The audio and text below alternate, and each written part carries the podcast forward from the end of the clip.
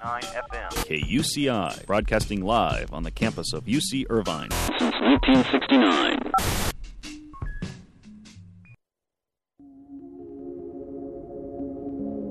The opinions and views expressed on this program do not reflect those of KUCI, its management, or the UC Board of Regents.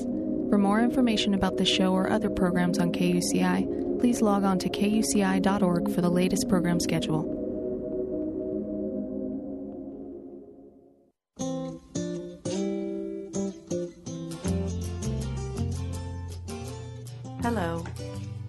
Kimberly Martin, and you're listening to Kimberly Martin's Real People of Orange County, a fun and informative look inside the lives of Orange County's best and brightest. These are people who serve their community in a meaningful capacity on KUCI 88.9 FM in Irvine.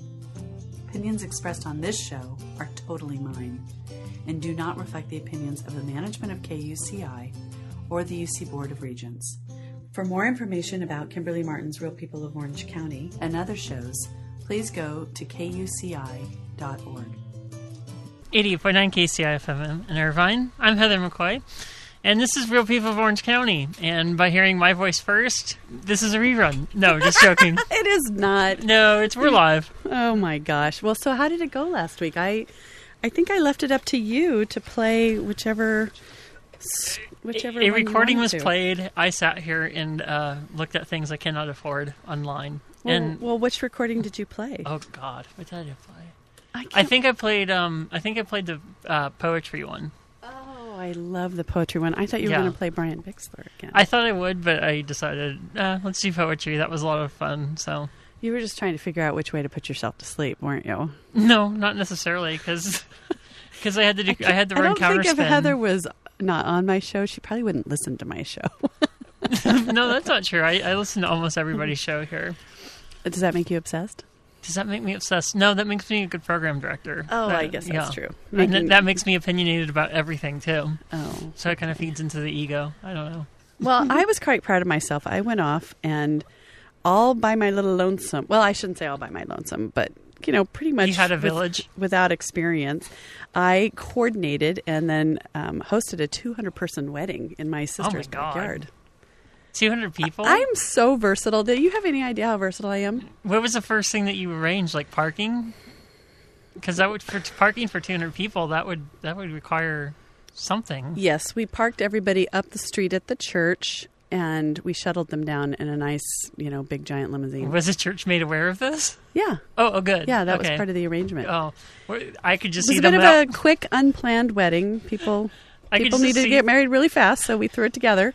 I could just see them looking in their parking lot, going, "Where are all these people coming from?" And yeah, Oh yeah, no, it was all legit. Is my eleven-year-old's new favorite word. I said, "Do you even know what you're saying?" probably not. So I had to sit him down and explain to him what the long version of that word was. I go, "You can't just say legit unless you know what you're abbreviating."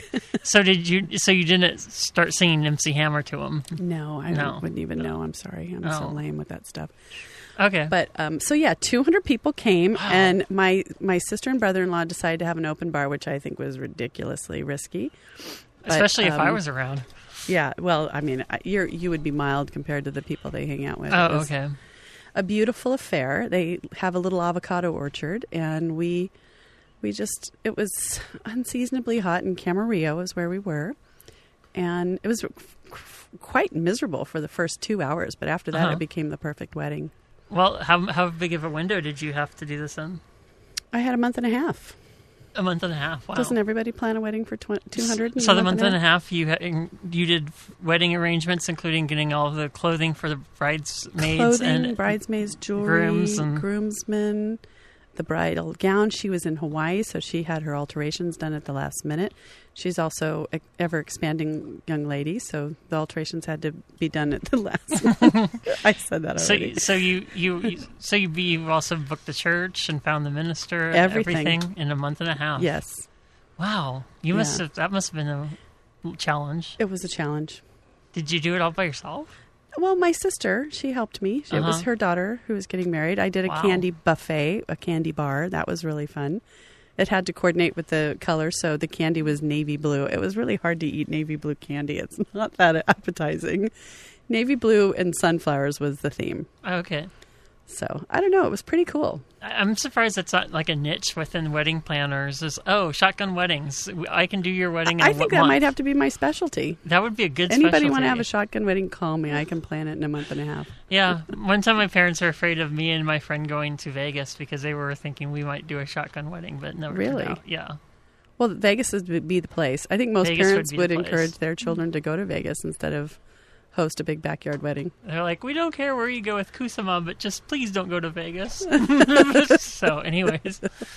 Well, So- that's another story. You're going to have to tell that one on your I'll, own I'll show. have to tell my, that one on my own story. Well, um, so you played poetry. That's good. Yeah. That's Michelle Mitchell Faust. Uh-huh. Poetry and death. She likes And that whole combination, doesn't yeah, she? she does. Well, shout out to Michelle. Thank you for all the good footage. Yeah, that was actually one of our better shows, too. So that's the reason I played Uh, it. See, you really are judgmental. You sit there and evaluate which ones are better and which ones aren't. Everything I do, I, I am the hardest critic on myself. Okay. Well, So, if like- you don't dim the lights, I'm going to freak out because I'm not used to such bright brightness in the studio Okay, today. let me go do that, and why don't you introduce our guest? Okay, so today, well, uh, the reason I brought up the Brian Bixler connection is because oh, I feel so much better now. I there must be some bat in me because I do better when it's the light is dim. Um, today, I wanted to bring into the studio a, a very special group of people that are working on a project in Laguna Beach. They've been working for many years, but I came into this because a dear friend of mine has a special needs child, and sh- her daughter is 13, and she has epilepsy. But it's the kind of epilepsy that no matter what they do, they don't seem to find the right, you know, medication to control it. So this poor child has seizures, sometimes three, grand mal's three and four a week, sometimes two a day. It's just, it's almost like a bit of a, a fever. It comes and it goes, and it's just unpredictable. But go ahead. Can you explain epilepsy for people that may not know? I just know that's the thing where if you have like an anime show and you have flashing images, you can go into an epileptic seizure. I think Pokemon did that to kids in Japan. Okay, so well, epilepsy is a neurological disorder, and um, sometimes, I mean, I don't know what what they're saying it is, but I think a lot of it might be linked to hormones because what can happen is if you're just a regular old teenager, you can up and start having seizures, and um, and you um, you you don't know it. But this particular child had them since since she was quite young, and they started out as something called infantile spasms, and then it just caused delayed delayed growth. So I'm going to definitely defer to somebody that has more experience. My husband doesn't let me practice medicine without a license, so to explain that, and I bet our guests can explain that um, better than me. So, but I but I was going to say is how I was introduced to this great group of people that are before us is we attended a fundraiser because my friend her daughter now is 13 and she is starting to become a young woman and with that the fear of oh my gosh what's next because the school system really only serves these families to a certain age. And you have to start to wonder what's going to happen if something happens to us the parents that are her caretakers. And you realize as you're going through this socially that really not everybody even your closest friends are equipped to handle the life that you have with your special needs child. And so you think, okay, what am I going to do? So, in an effort to find out a little bit more about what to do when her child becomes an adult, we both attended a fundraiser together for the Glennwood Housing Project in Laguna Beach. And um, I'm proud to say that they are here in the studio with us to tell us a little bit about this really special project. Um, so, welcome with me, Heather, Randy Larson, Shauna Bogert, and Stacy Enmeier. Thank you for coming. Thanks for having us. Yeah, thank you for being here. Come up a little closer. You want to talk into the end of that microphone, Okay. and um, you can you can share. Oh, they look so cute, Heather. You should see this. They're all Yeah, so buddy. close. I can barely I, see it. I was going to say I, I don't want to say that you look a little bit like the Three Stooges, but We've been told that before. What is good? It's a good thing we know each other well. oh, yeah, which which one are you, Randy? That's debatable. Curly.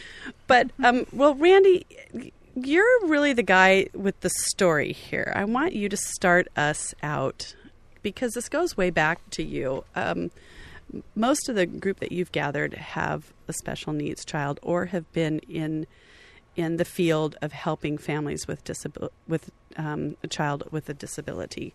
So take us back because this was a really interesting I say interesting but compelling reason why you got involved, and and it it come it stems from you just wanting to be like every other parent. You uh, tell us about your family. Okay. Thank you, Kimberly. and Glad to be here. Um, yeah, it really started. We have a, a son, 29, Trevor, and uh, he's really joined at hip to, hip to me. Uh, one of my best buds.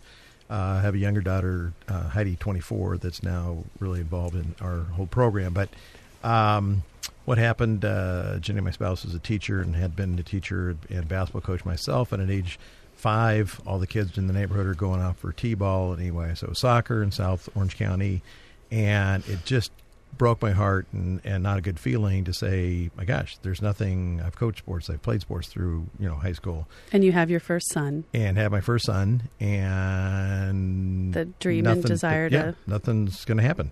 Do what Um, dads do with their boys. Right.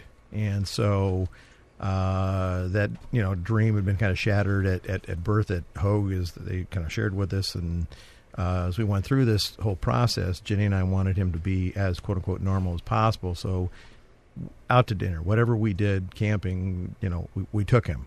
But realized that when he, when he got there, and I'm such a you know sports nut, uh, it wasn't working. So long story short, uh, contacted AYSO and uh, with a friend, uh, Little League, uh, and created the Challenger program with him. And uh, lots of kids are playing it in all over Southern California. It's in multiple states now, but for South Orange County, we have several hundred that have been paying for about 25 years. Well, back up just a little bit Okay. because I, you jumped a little bit there. You said the Challenger Little League. Challenger Little League is a little league that's geared specifically for special needs children. Is that correct? Correct. And you had to start that in order to find a place for your son. Yes, at Laguna uh, Niguel, where we've lived, uh, Daryl Burnett's a good friend of mine, and he had the passion in the uh, uh, baseball arena as I did. Uh, I really started first with the uh, AYSO soccer, uh, and you went to them and asked them to yeah, develop. and said we liked. I'd like team. to. I'd like to create something. Yeah. Okay. And uh, first year we started with five kids. We didn't really have enough for eleven on soccer to have a team, but A we threw out the soccer ball and we played and practiced and kicked around and taught some skills and Right. uh, more joined the next year, and after that, uh, to the point where, you know, uh, now in South County, Mission Viejo's got their own team, San Juan Cap, Laguna Niguel, et cetera. And so we play home and away just like the pros. Wow, that's that's neat. Um, this okay. So you went to AYSO. Were they receptive at first, or was this something they weren't prepared to take on? Uh, great question. Uh, of the people that I met with, several, because as you said, uh, had friends or knew of special needs situations, even within their own families.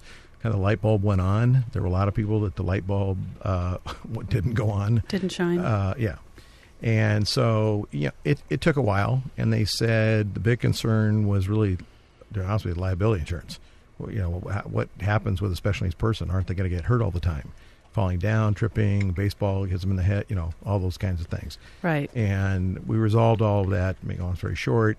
Um, and they began to see by photograph and old, you know, which is not digital now, but old videotape type thing that, you know, it really can work. And sports like baseball, is a little slower, or soccer, where it's a constant motion running, you know, it's great on the field for an autistic young man or woman because they can be flying around and just have a little bit of freedom. We have assistants that are on the field to, you know, kind of, as I call my sheep herders, Keep the boundaries keep, going. the, bound- keep the Yeah. boundaries, and they're not heading for the parking lot. You know, Right. anyway. Um, and don't blow the whistle too loud because they will head for the parking lot and all those kind of good things. Yeah, they'll duck and cover. Right. Uh, okay, so this this is where you started. You said 23 years ago, and then now, tell me how many teams there are. Um, there's probably about 12 in you know South County from Irvine south. that have Um, kept kept on through right. the years. But That's AYSO is now AYSO has now got um, what they call their VIP program, uh, like Little League has Challenger, is in all 50 states. Uh, I I didn't set it up, but AYSO just kind of kept growing with it and growing with it. So were we were we were we the Nidus though here in Orange County to Yeah, get the- them to duplicate your model? yes, yeah, Oh, and and and That's something you can be really proud of. Well, and, and Daryl, my good friend, he's uh, was Little League's um, Volunteer of the Year nationally two years ago, and he is now, as we speak, the color commentator at the Little League World Series uh, back back east. So his passion really continued in the uh, baseball little league side, and as we got into other things, which we'll talk about, Okay. we had to hand the hand the baton off to other people for coaching and growing this in other areas. Right. That's remarkable. Uh, okay. So then what happened next? Well, i i what happened next, Kimberly, is um, they all start getting older. We're getting older. The kids get older. Um, we start talking. I met more and more special ed um, teachers in in uh, Capo and Saddleback and Laguna Beach Unified and the various you know areas. Uh, having lived in South County, and huge need in the social area. And now, a number of years later, they're still playing the sports, but now they're teenagers. Hmm. And They need to play it even more now, don't they? they do, and the hormones are changing, Right. and they're still somewhat young, you know, mentally, socially, whatever.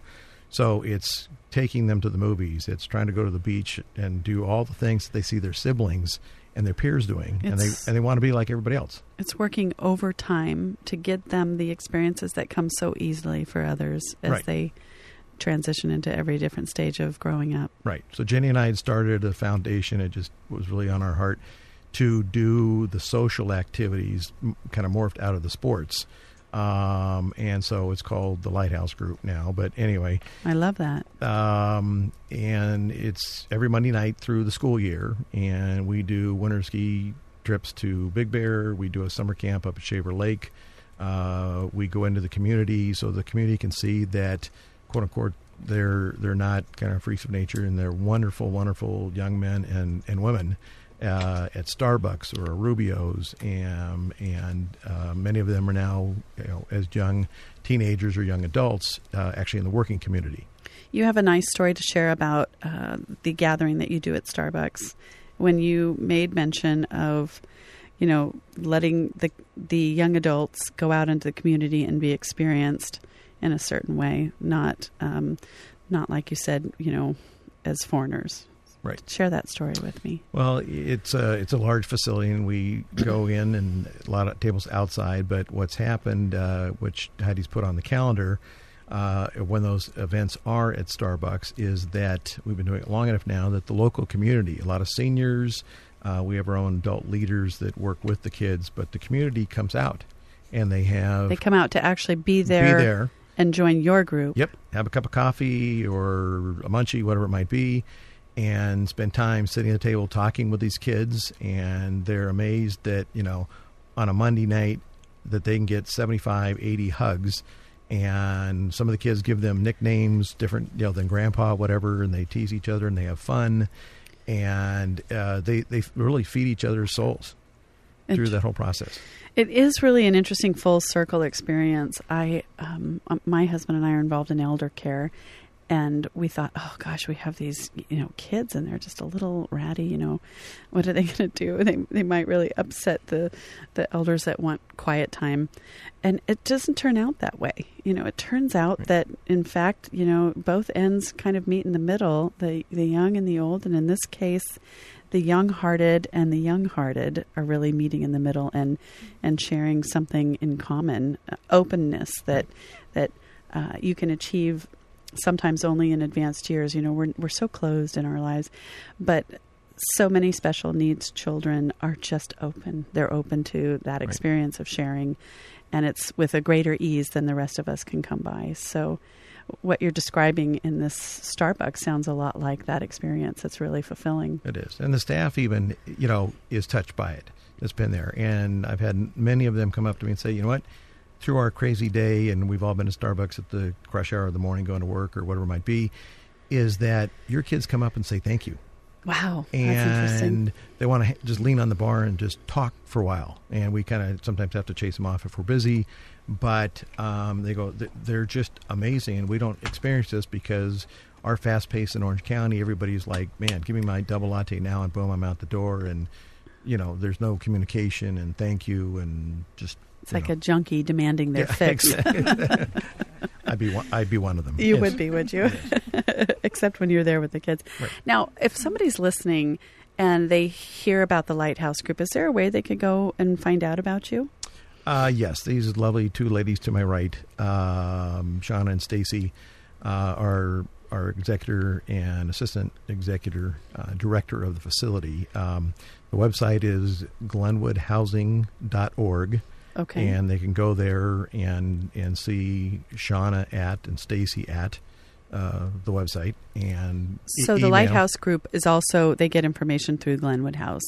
Uh, oh, I'm sorry. Yes, light the um, you're correct. My my bad. Uh, the lighthousegroup.org. Lighthousegroup.org. Yeah, the, yeah, www.thelighthousegroup.org. I didn't have that up on my website, uh, realpeopleoc.com. I'll add that today. okay.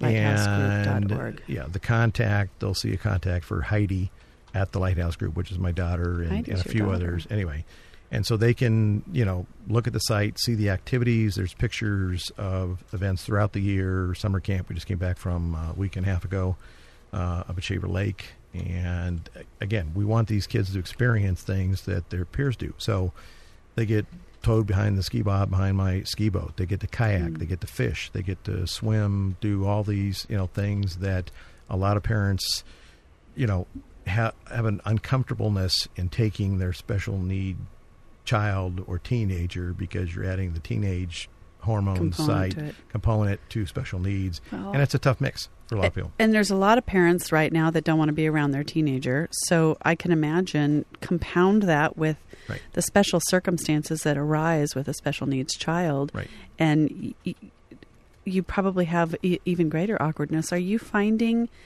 that that's pretty common for parents with special needs kids?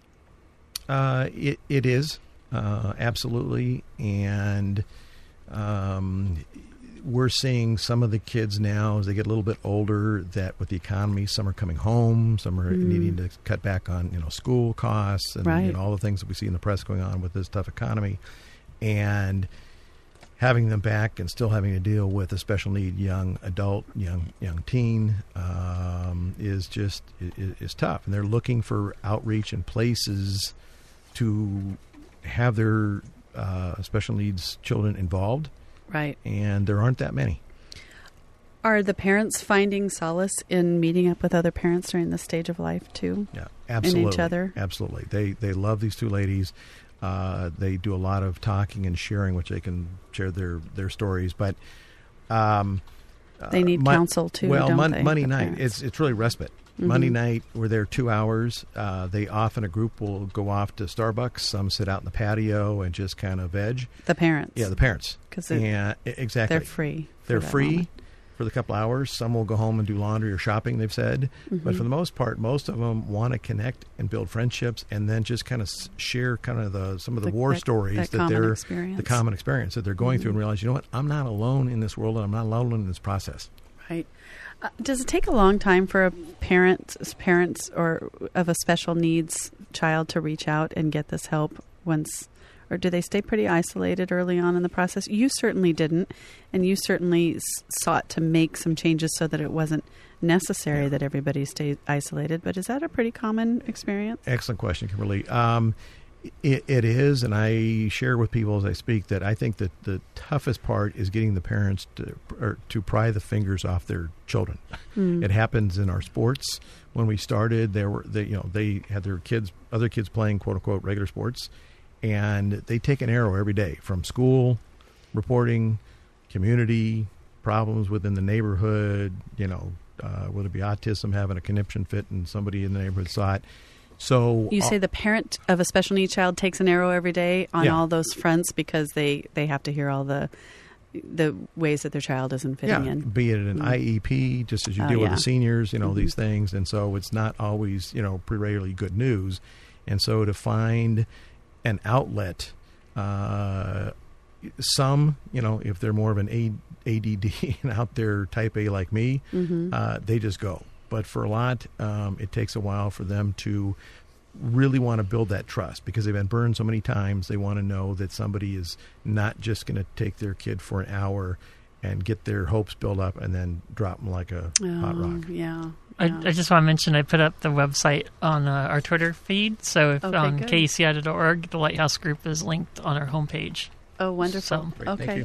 Mhm. That's why Heather is the um, engineer mm-hmm. extraordinaire. Mm-hmm. I'm going to pass another one to you to put up too, because the next thing we're going to talk about is really the next phase. It's it's it's like you stopped and developed a foundation at every stage of your child's development and, and needs. And it's pretty spectacular that you were able to find the energy in, in the midst of raising a child with special needs, but also to commit such an outreach for other families Right. in, in the same way. So the next phase of this is really where do they go from here? They have this nice nuclear environment called family, and then this extended family that you've helped the community build for them. But that's not enough, is it?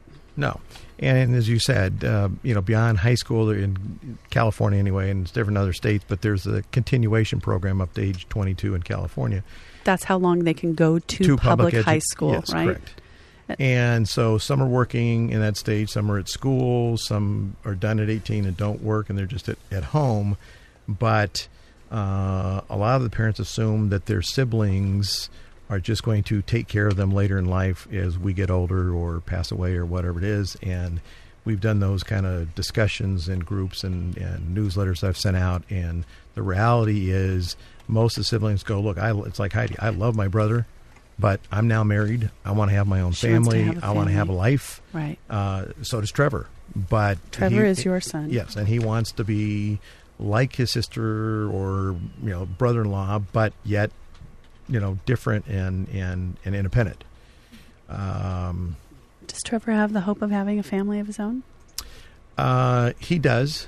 You know, he wants he like a lot of these kids. They look out and.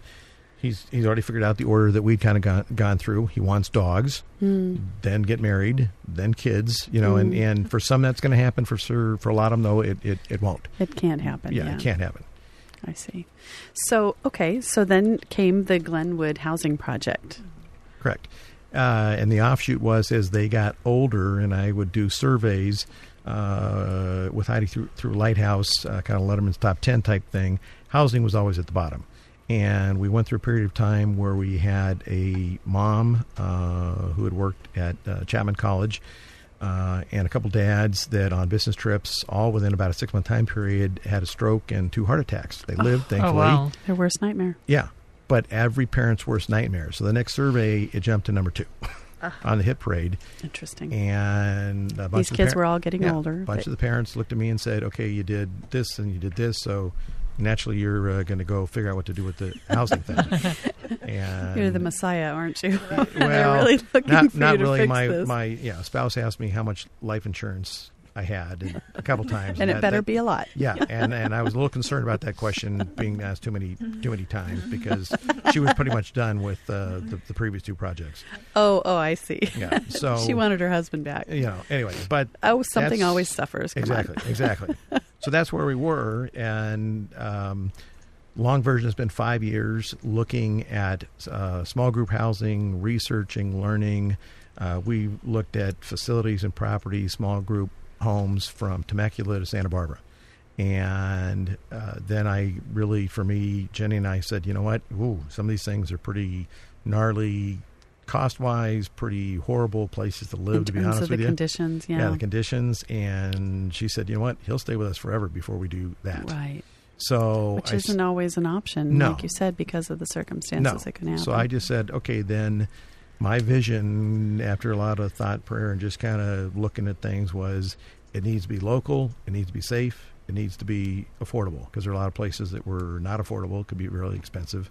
Um, Now, you meant local to you and to your group that you'd created, this yeah, community. in Orange County. I mean, Yeah. you know, we're in South South Orange County, County. but it could have been Irvine, it could have been in any number of, of, of places.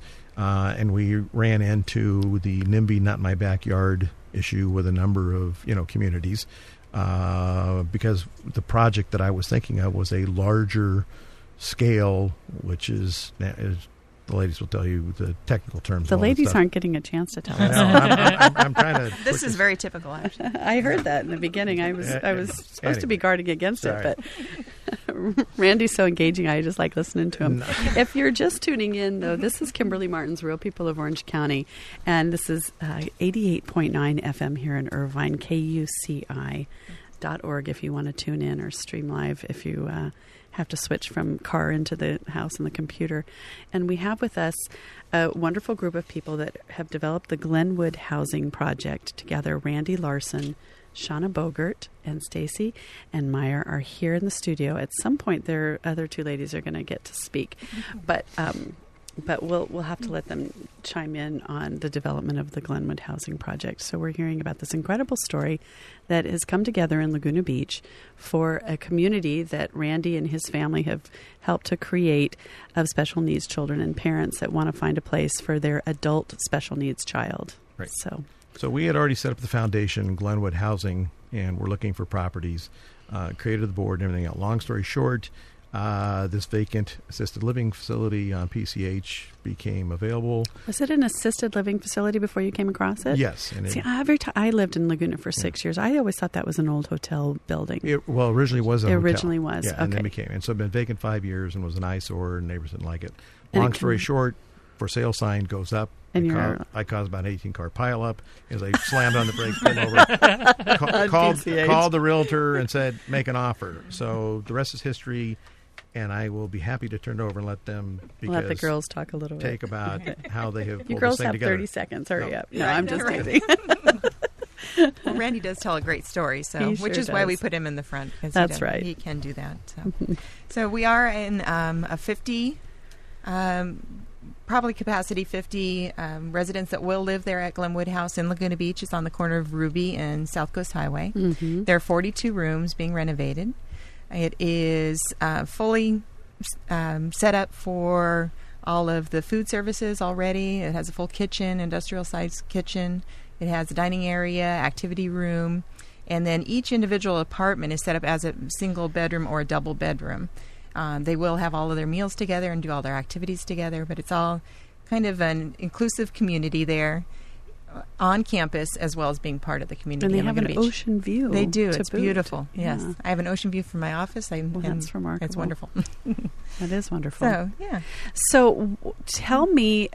So, there's a little bit of a background that I think we should talk about.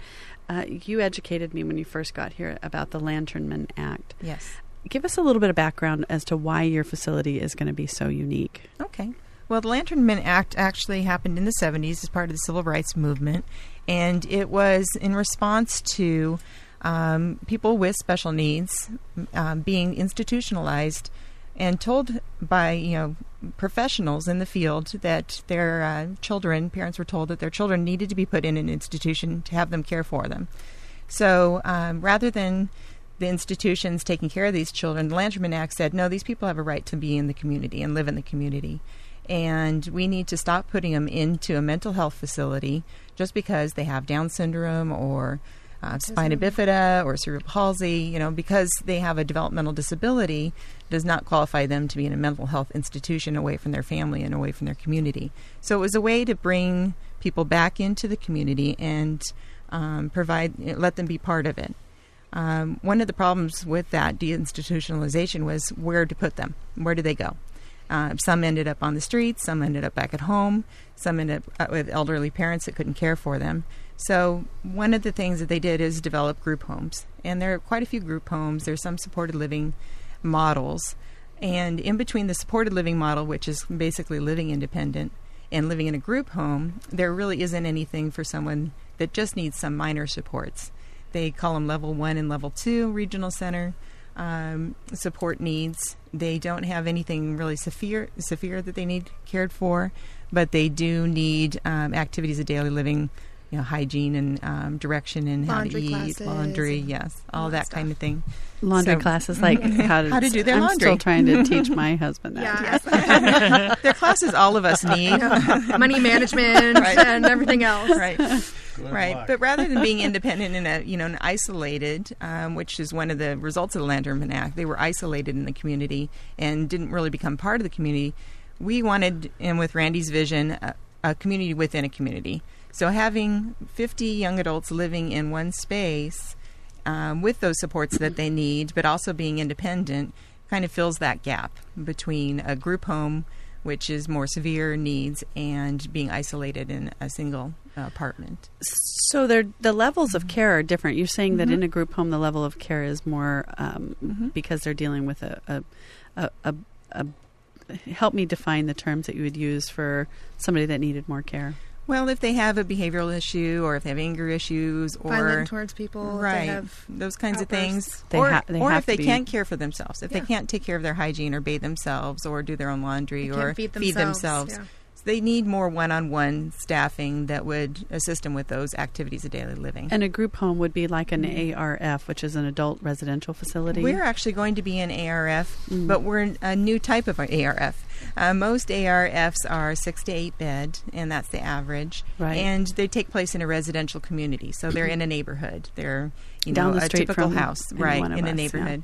So this um, is a much larger facility with the 42 rooms, and it's on a 30,000 square foot lot, um, which gives them lots of space too. And this is a community within, like I said, uh, with, in a community where they are independent. They have their own apartment, but they're also getting the supports they need with staff that are available for them. We'll have three overnight staff that are 24 hour um, on site staff that will live there.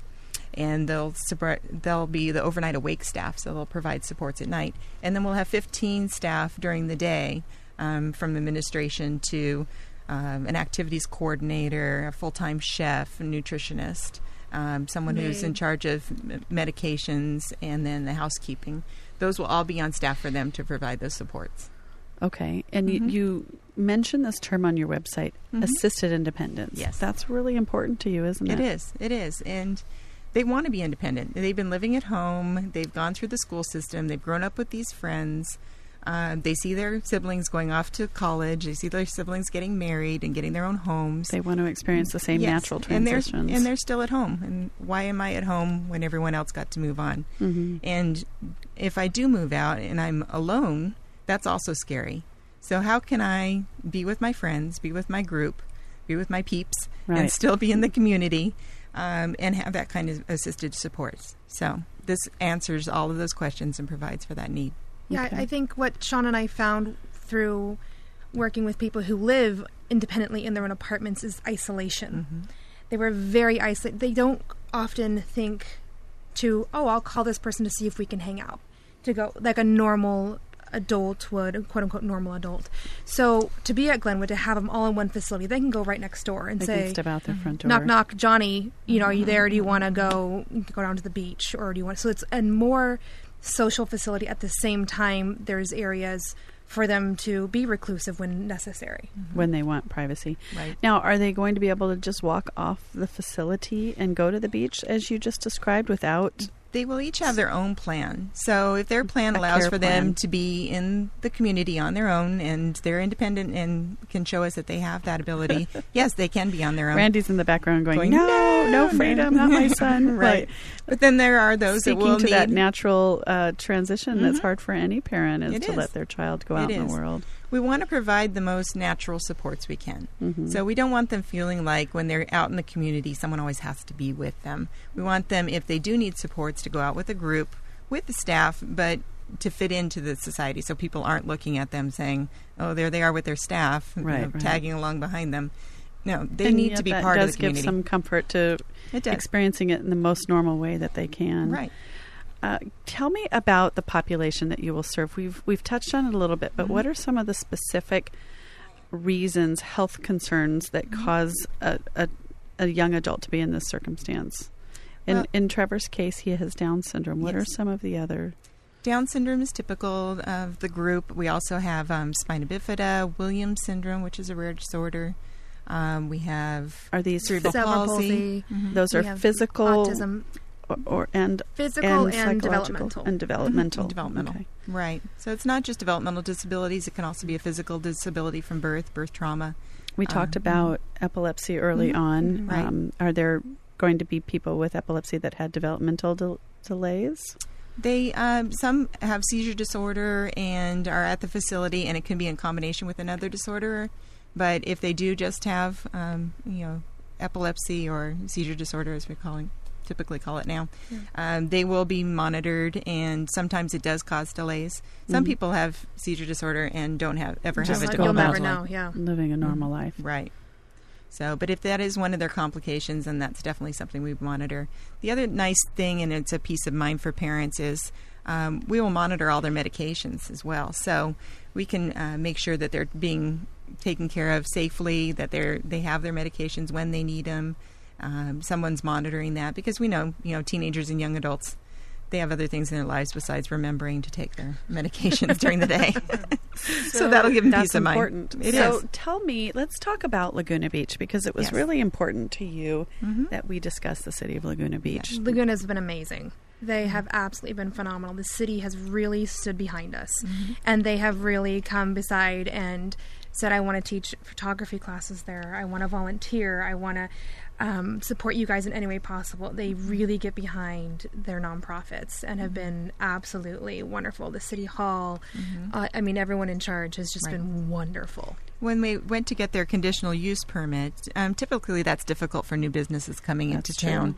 And it was a unanimous decision on the part of the um, Planning Commission that this would be something Laguna wanted. And that was one a first for Laguna to see to be unanimously behind a project like this. I think I lived there Mm-hmm. for a while, long enough to know that that is within itself a, a fantastic feat, wasn't it? hmm And we have um, our plans into the city. Our plans have been approved for our remodel. And, you know, this is just something they've embraced. I'm a Laguna native. I was born and raised in Laguna Beach. My family still lives there. And um, it's just been, it's, uh, na- you know, just natural for me to be back where I was born and raised and came up through the education system.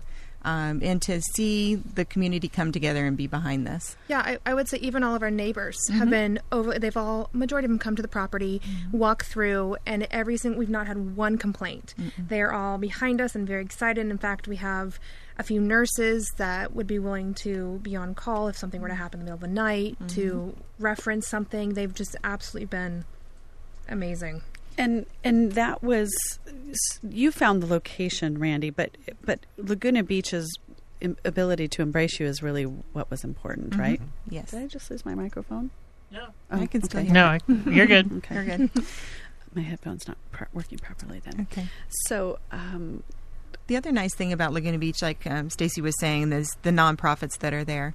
So we're working with um, Transition Laguna, with the Festival of Arts, the Sawdust Festival, the um, Bluebird Farms. Bluebird Farms, the Marine Mammal Center. All of these want to work with us and have our residents involved in their programs and have programs on site for us.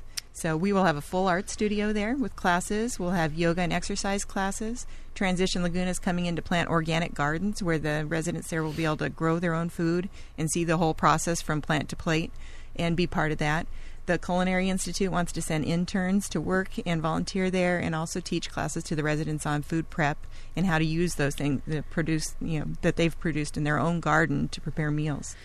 Uh, Stacy, you are also you're the assistant director there, but you're also Yes. um, an entitlements advisor, Mhm. expert and advisor. Tell me a little bit about why that's so important Well, it's so important currently. and what right that now. is and why that's Yeah. important. Yeah. what What- that is first. what that is is I mainly help with Social Security, so all of their income, so their SSI, SSDI, um, regional center, their housing, Medi-Cal, Medicaid, Medicare. Um, so I'm actually the one that deals with a good chunk of the red tape that the government has in. Um, The tough stuff. yeah, the nitty gritty. And it's really important right now because currently, on average, um, on SSI, you can get around $850 a month to live on. That's it. Um, and sometimes upwards if you have SSDI, which is the disability insurance.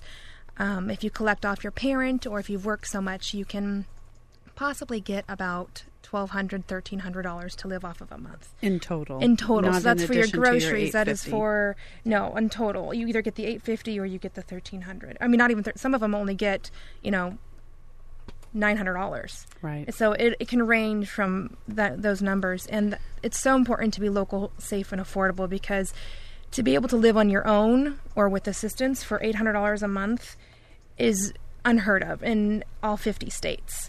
To be able to provide for yourself, and unfortunately, right now, um, HUD housing is just inundated with applicants, and they do an amazing service, and they provide so much financial assistance for people. But right now, there's such a need that they recently opened their doors, and in that time period, they had over, I do believe, like 18,000 people apply in two weeks. I mean, the, need, is, so, great. much there that um, this is why Glennwood is so important, and this is why people need to follow their passions like Randy did and find a solution to be able because like I was explaining earlier, no one chooses to say, you know, I really would like my son to have Down syndrome. No one wakes up and says, this would be amazing. Why should they have to be punished for something that they had no control over or they didn't choose, but they've endured and loved and survived? So why should we punish them with an expensive house? Most housing in this area is about six to eight thousand dollars a month for a special for needs. special needs. That's so what a group home would cost. a group home. Um, group homes can range about threes, Okay. um, and the more higher end ones can go up to six to eight a month. And that's, I mean, I don't know. For me, that's not an option if I had a child with Right. special needs. But it was So- important to you that you not be a government funded facility. Correct, because of right now the instability with um, cuts in spending. Budget cuts. Budget cuts are the first thing they do is usually disability and education. Those are the to- top two favorites to cut, which I'm sure all of the college students know that with how classes are going and costs are going up. um, so we're starting to feel the the pain of that, and with all the cuts, we can't be dependent on something that is unstable. This is Glennwood needs to be something that is constant, consistent, and will be here as long as ne- it's necessary. So private sources of funding are really important. Absolutely. And we really want to create an endowment fund. So if mom or dad loses a job, we can't kick them out because outside sources didn't come through. So we really want to be able to create a safe facility that a stable money should not be an issue. In our dream world, I think we've all said we would just love to have the building be paid off. if we win the lottery. Yeah, we've all promised if we win the lottery, we'll pay it off paying and off the building. really make it affordable then. Um, But but that's kind of where we're at. Is financially the endowment system, scholarships is going to be key in our facility. So we're here also celebrating the fact that you're about to have your groundbreaking ceremony. Yes, And that's happening this weekend, right? Yes. Saturday at one o'clock. At Glennwood House Yes. um, at 2130 South Coast Highway in Laguna Beach. Correct. It's a really Come exciting. down and join, and we're gonna get the gold shovel and um, hopefully start this demo process. Hopefully, you're going to paint that and not buy one. No, no, no. You can buy a gold that's not, shovel? nonprofit budget really isn't that high roller. If someone would like to donate it, that would be great. A solid gold shovel. Yeah, right. I've already, That would be really I've already heavy. painted two. One for each of them. One so for each have, of them yeah, to they have. Don't, you know, that dirt will probably. Oh top man, of their Randy, head, not a real gold one. Yeah. well, talk to me a little bit about your fundraising efforts and how you go about that currently, and how you'd like to like to go about that in the future. Well, we'll actually be hopefully getting back to you in September. Mm-hmm. Where hopefully um, Ruby's Right. in Laguna Beach has offered to do a print off a flyer, let them know, and then 20% of all the proceeds that people tell them they're at Glennwood, they'll give us 20%. So we're trying to That's do. Doug Cavanaugh. He's a local Yeah. Orange County resident. Mhm. Started that company. He named that after his mother. Yeah, Oh, that's wonderful. Yeah, and um, they're, they've been great. They they've been wonderful. So they're, shout out and to they're Ruby's. local, and you know our clients love to eat there. It's Trevor's favorite place to eat. So yeah, so You can always bribe him with a milkshake. It's yeah, great. and he- he'll be bringing all of his buddies there. So Yeah. it, it'll be a great fundraiser in the end of September. Yeah, and we've also done things like art Mm-hmm. auctions. We've done wine tastings. We've done um, silent auctions. I mean, Right. the, the gamut. Where We are in the middle of grant season as well, Yeah. so we've written six different grants for different um, foundations that are out there, and there are a few more that we're working on applying for. Do but need again, more help with grant writing? We need more help with donations. that would be wonderful. Always. Always. The grant.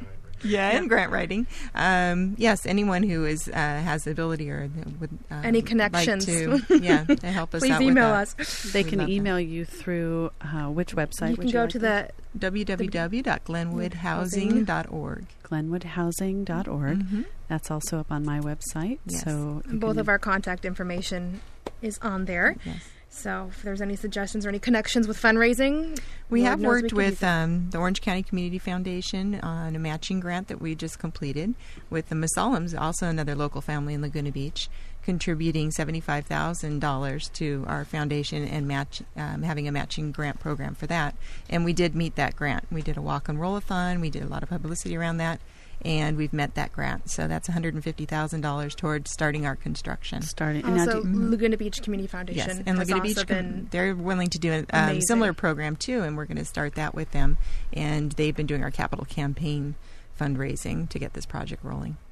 Very Yeah. exciting. Mhm. But Yes. but as you said, the need is so great. It is. Now your rates for the residents is really reasonable. You said it's Mhm. going to average about twenty five hundred a month, which is Yes. really remarkable. And that's twenty five hundred for room and board. That's three meals and snacks a day, all activities included, all the staffing costs and transportation. All the rights the doctor's appointments, all of the laundry services. I mean, that's housekeeping, everything. Everything included. Randy, do you see yourself duplicating this model over and over again, similar to the inspiration way That's a back great when question, and? I'm glad my spouse is uh, probably getting her, her hair done right now. So she's um, anyway not not listening. But um, no, as we said, the the, the need is, is is so huge, um, and uh, uh, there's been a lot of inquiries about what's the next step, the next phase. Uh, really, where we start breaking uh, ground Saturday, the contractor or general contractor, Rick um, Waller Trivest, will start probably on Tuesday or Wednesday, actually doing the uh, rehab. So we, we believe probably end of first quarter, maybe April, the the residents will be moving in. Uh, we'd like to get a lot of that kind of behind us, but um, there are a couple other properties that we have, have looked at uh, that would be a, a, a good fit. Um, but we're trying not to put the cart before the horse, so to speak, of just you know make sure this is done and solid financially. Um, we've vetted out all of the residents uh, as they've been doing meetings with the families and bringing them through the process. You can house Of 50 residents, and Yeah. um, you're already your wait list is already longer than that, right? Correct. And Yeah. that's with no advertising. Right, just through So your own word social of mouth. network It's and your own um, community. It's we've already surpassed it. The need is astonishing. I mean, right now, autism is one in eighty-eight children. So imagine Those children Those that children, are being what are born they gonna do? today or in the school system today, what are they going to do in 10 years? Where is their housing going to come from? And this is the baby boomer generation, so there's more children that are at this age group that are, are going to need housing when they reach this um, critical age when services stop at 22. Where, do, where are they going to go? I, I think also with the baby boom generation, it's the they're they're aging. It's unfortunate, but they're aging. And what do you do with your child when you can't pick them up out of the wheelchair anymore? That's true. It's it's something that the medical field did amazing by having all of these wonderful technologies that helped their lifespan go further and further. However, the housing did not pick up the piece of what Didn't happens. keep up with the didn't keep up, Right. and there's no way. So there's that's what's interesting about Glennwood, and hopefully to expand or at least give the model for someone else to be able. Right. Well, and to that do seems this. to be what you've done here. Is you've created a model. Yes. You've found a community that embraced you. Right. uh, not only embraced you but wants to enrich you. It sounds to me it's uh, a wonderful community. I was lucky enough to live there for six years, and weaving that art and Mhm. um, the whole gardening aspect. We're going to have a community gardener on the show at some point. We have had them before, but uh, weaving that into your your inner community that you have Mhm. there at the Glennwood Housing. Well, that's what's so important. These kids grew up in this neighborhood. They grew up in these so they don't want to be forced out of their community. Right, and they want to be part of the community. They don't want to just be in the community and being seen in their groups walking around town. They want to be part of it, and they want to contribute back to the community. Right. They want to be citizens. Right. Randy, um, I want you to help close us out. We're nearing the end of our time. We have about three more minutes left. And, um, oh, six? Is that clock wrong? Oh. Then, then hey, let's just sit we back. got three more chat. minutes. All right. Six minutes, Break out the Corona. Oh, sorry. This is a dry Hey, we campus. just, we just Sorry, got an email that we can't do that here. yeah. Kevin, just in case you're wondering, we are all complying, especially Yeah. our guests. You're, you're both welcome to come down to the housing. and We have a will- have a Corona yes. at the I was groundbreaking. promised an In-N-Out burger. actually. Oh yeah, well that's coming up next. we love our campus in and out. Um, what has this journey been like for you? I, I see you sitting here listening to the ladies talk, and really they are speaking about something that you probably didn't know was in the works way back when you started this journey with Trevor. What has this been like for you?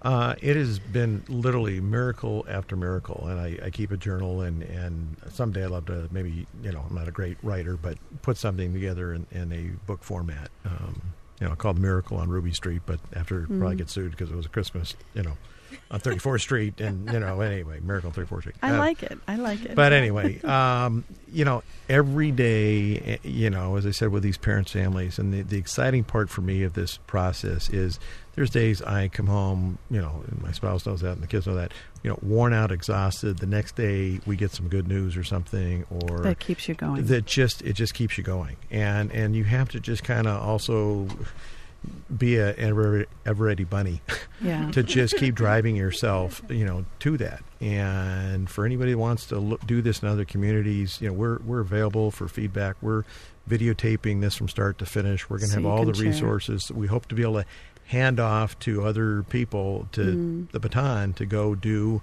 you know, this and replicate this because the need is is so huge right. you know and and and I, I hope that we're involved with our own project too you know glennwood 2 s- the sequel or whatever Right. at, at, at some point but oh, I forgot to ask you about the name Glennwood. Where did that come from? uh That that's was one of my questions. okay great question um uh the first part glenn and by the way anybody looking at it it's spelled with two n's on I the know website I had to. Did you?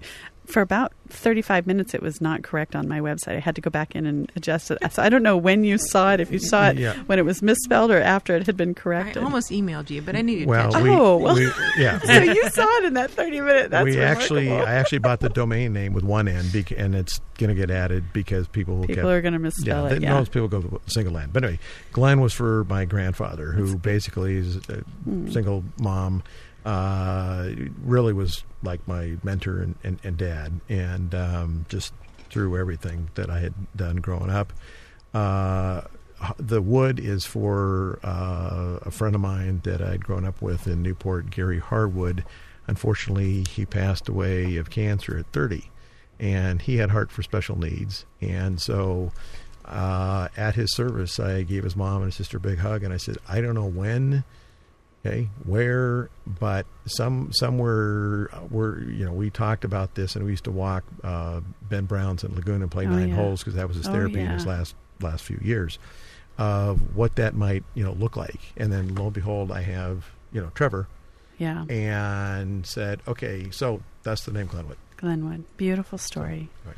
Thank you so much for being here today and sharing it with us. And we hope to find uh, ways to help you, reaching out to the community and find ways to help you guys on your journey. Stacy, did you want to say one last thing? Oh no, just Just leaning in. leaning in. Thank you for having Thank us you, here. thank It means you. so Oh, much yeah, to us to, to get the word out and um, you know, for people to hear about this. Absolutely. Kimberly, very gracious, and thank you so much. Oh, You guys have absolutely my wonderful, pleasure. Wonderful. So go on to the website glennwoodhousing.org. That's Glenn with two N's. We just discovered why. and make sure you uh, do a little digging into this organization and give some time uh, to learning more about them and seeing if there's a way you can support their cause. Thank you so much for being in the studio today. Yeah, and stay tuned. Oh, next I'm is gonna do Fierce that. Counterspin. Counterspin. I got to learn how to do Oh, that. Right? okay. So counterspin, and then up after that, Mat Kaplan with Planetary Radio. I think I get to do the honors today. Right? yeah, there. You, yes, you do. Are you proud of me? I'm very proud of you. I'm just going to slowly, step by step, take on one little responsibility after another. That's good. Okay. See you Now- next now week, be guys. yeah. Now, be, now I'm going to cut your mic.